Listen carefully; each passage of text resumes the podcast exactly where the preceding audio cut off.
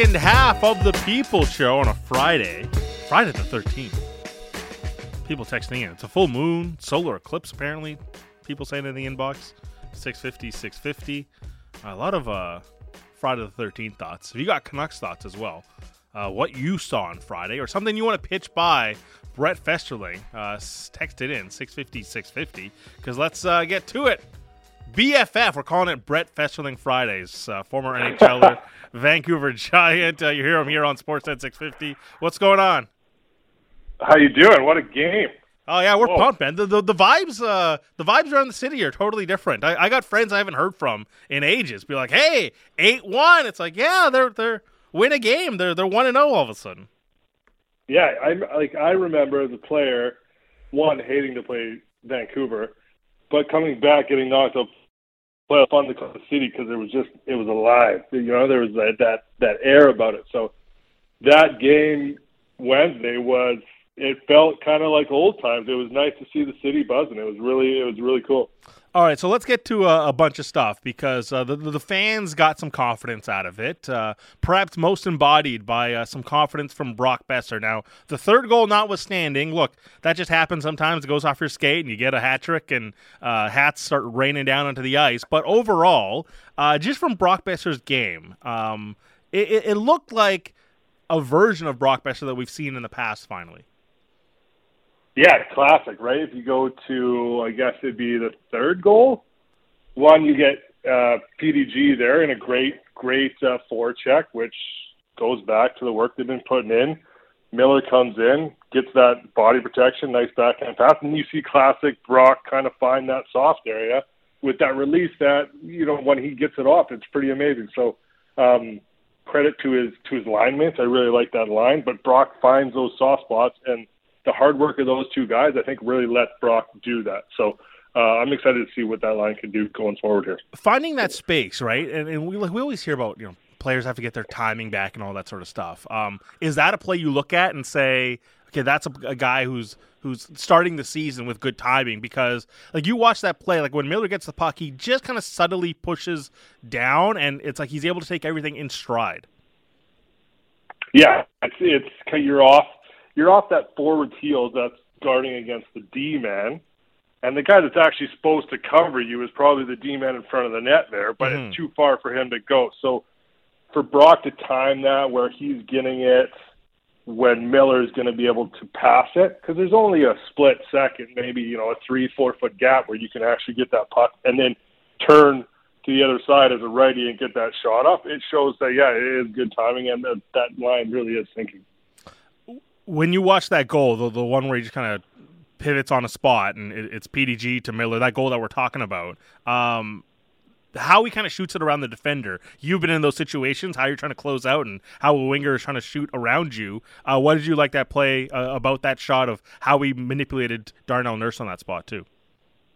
Yeah, just how fast that release was. It was it was on and off. He was pivoted mid pass. It wasn't it wasn't a dust off as the players would call it, and and shooting. So to be able to get that and then fire it as a D man, you need to block it, or else you're just screening your goaltender, and that's what Brock does so well. Is he gets it, shoots it by him, and and the goalie has no chance to stop it. So it was just impressive how fast that was, and if that line can continue to play that quick in offensive zones, they'll score a lot more. Were you surprised with how um, how much space there was and, and how little contact was kind of generated by Oilers D men because it was like the first game of the season. And I know, look, it, it's 4 1, 5 1, and the game can get away from you. But usually there's just a ton of adrenaline in game one. And it just felt like access to the net, whether it be rebounds or that opportunity like we're talking about there, was, was open readily for Vancouver.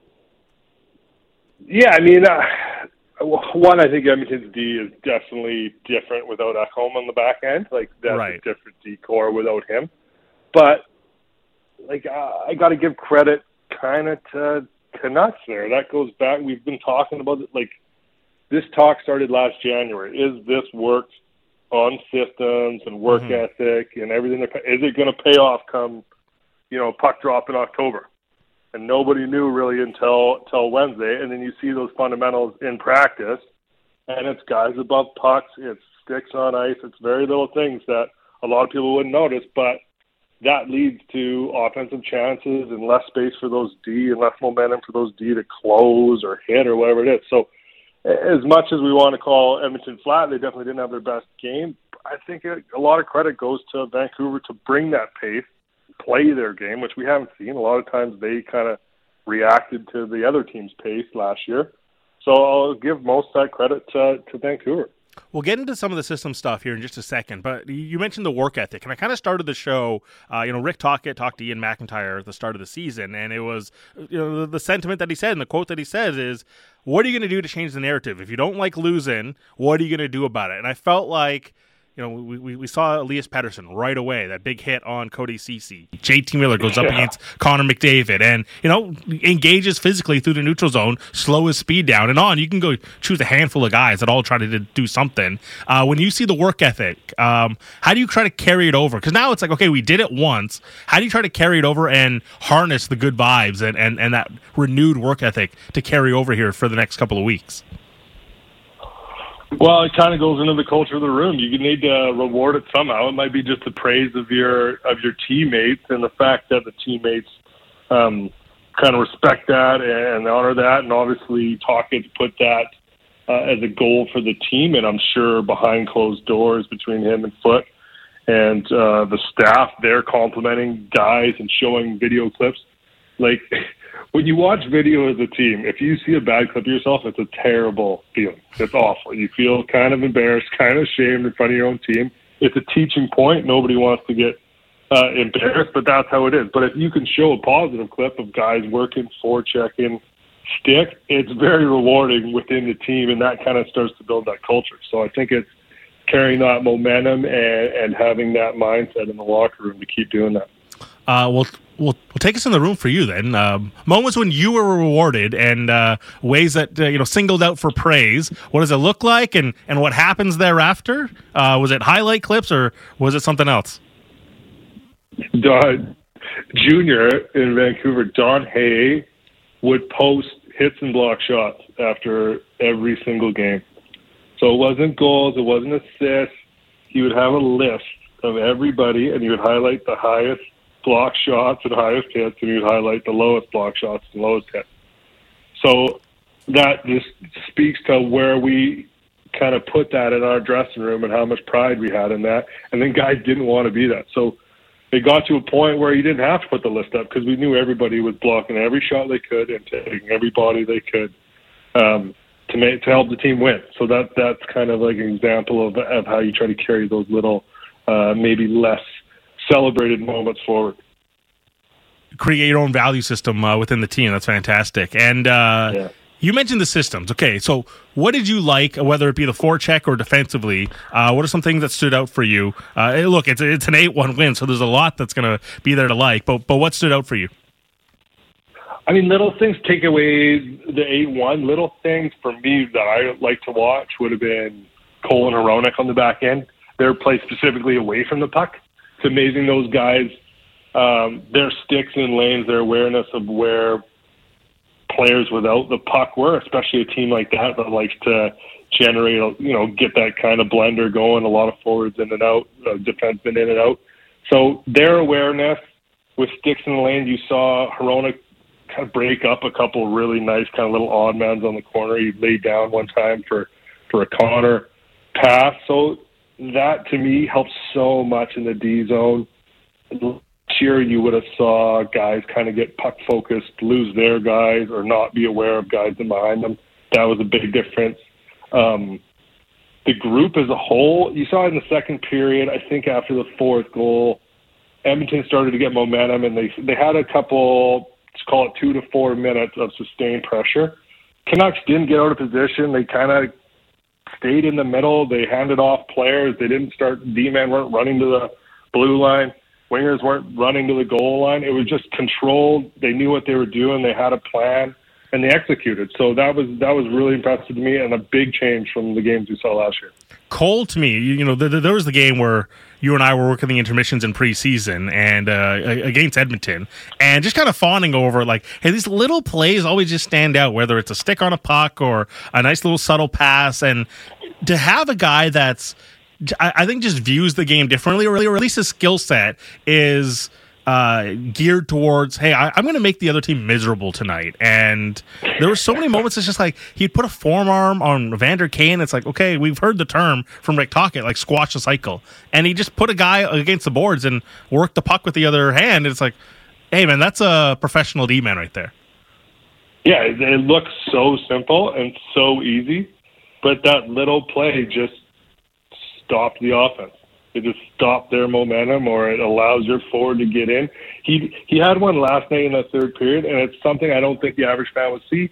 Uh, I believe uh, Hronek or whoever was skating behind the net to carry it up. He came skate back. He just made sure he skated between the back end of a D man and the and the front of their forward. Just creates three feet. Right, little plays like that he does every shift all night, and it just makes so much difference and just helps tilt that ice toward the Canucks. We're getting this text here from uh, Johnny Mack, and you know we talked a bit briefly about defense by committee, and, and we saw Hughes and Hronek go together, and they played against a, a, a very very strong line. Uh, they were out there against McDavid uh, a lot, and Johnny Mack's just kind of saying here the opportunity to play Hughes and Hronek together against teams superstar lines and spread them out against a less talented team makes a lot of sense. Now, when we talked about the term defense by committee, we we kind of came into it thinking, hey, how do you manage the minutes within a game? Do we have to shift our thinking that maybe it should be by uh, game to game rather than within the game? Yeah, maybe. I mean, I think I think that's kind of between Foote and how those guys are playing. You can. I really loved watching those guys play together. They were so good together. And you're right. They played against, you know, possibly the most dynamic line in the league for the last whatever three, five years, and didn't really seem like it. Right? Like they they really did a good job. Yeah, there was a couple opportunities here and there, and and Connor's Connor. He'll have flashes of brilliance, but he, they really did a good job of making sure. I I think the Canucks probably came out of that battle on top last night, right, or on Wednesday. So.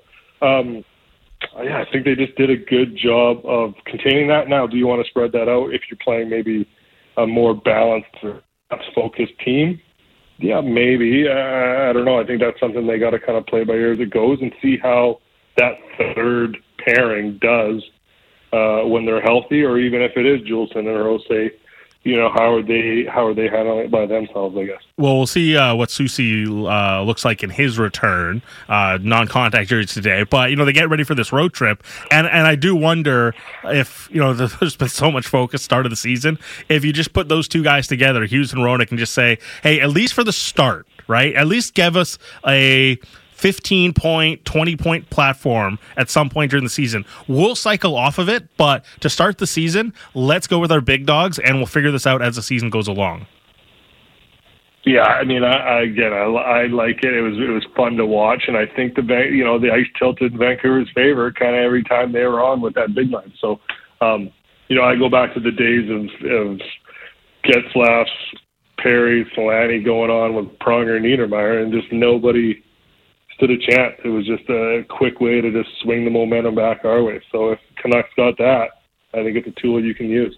Uh, we we've gone this whole time without talking about Elias Pettersson. Uh, now the, the, the hit the hit was the big one, but to me, like if it wasn't for four goals and eight goals and so, and so much to talk about, I feel like that pass would have been the thing we talked about for a couple of days. Uh, put us in the mind of the defender there, uh, just trying to track that and and what you do in that scenario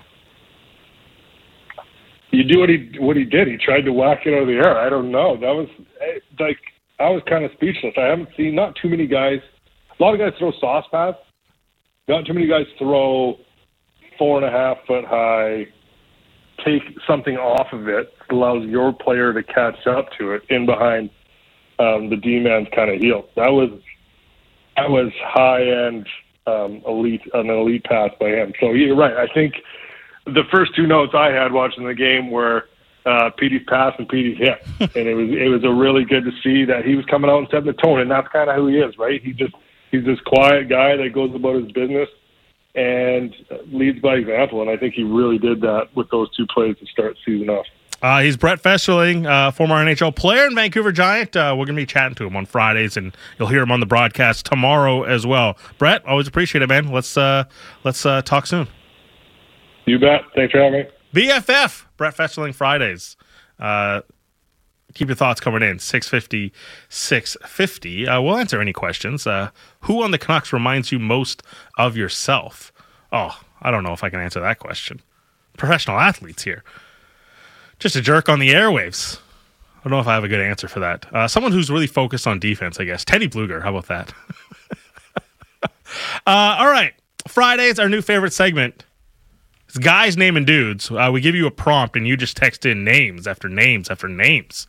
Uh, so, in the spirit of, uh, if, if, you missed the news today, uh, the game against uh, Philly on Tuesday has been changed from four o'clock to three o'clock. That Eastern media, we got we got to cater everything to the East. Forget four o'clock starts. Now we get angry about three o'clock starts. Uh, so since we have to cater everything to the city of Philadelphia, we're gonna we're gonna broaden the scope of guys naming dudes today.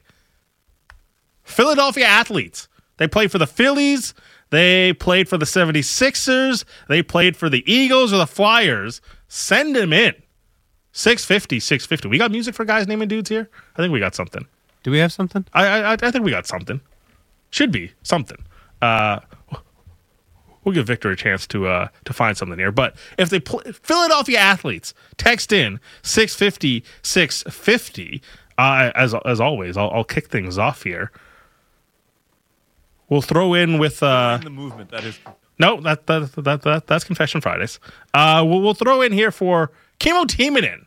When was the last time you thought about Kimmo Timonen? Flyers, guys naming dudes here on a, a Friday. 650, 650. Rocky Balboa, the first text coming in here. I mean, I guess that works. I guess that works, but uh, we're really looking for uh, nonfiction here. Nonfiction. Eric Snow, 76ers. trying to think of other those, Allen Iverson led Sixers teams. A bit before my day. Come on. really? Were he's just dragging guys to the uh, the finals? Todd MacCulloch was on those teams. Canadian legend. A bit more recently, we could go with number one overall pick Markelle Fultz. Yeah. Broken jumper. Yep. Uh, Jimmy Rollins. I, I feel like that's a little too high end though. That's that's like a really good Phillies player. We need like deeper in the cut. Matt Barnes, now more known for his podcast. Matt Barnes and and the gif of him trying to uh, get Kobe to flinch. 650, 650. Dr. J. Derrick Coleman. That's a good one.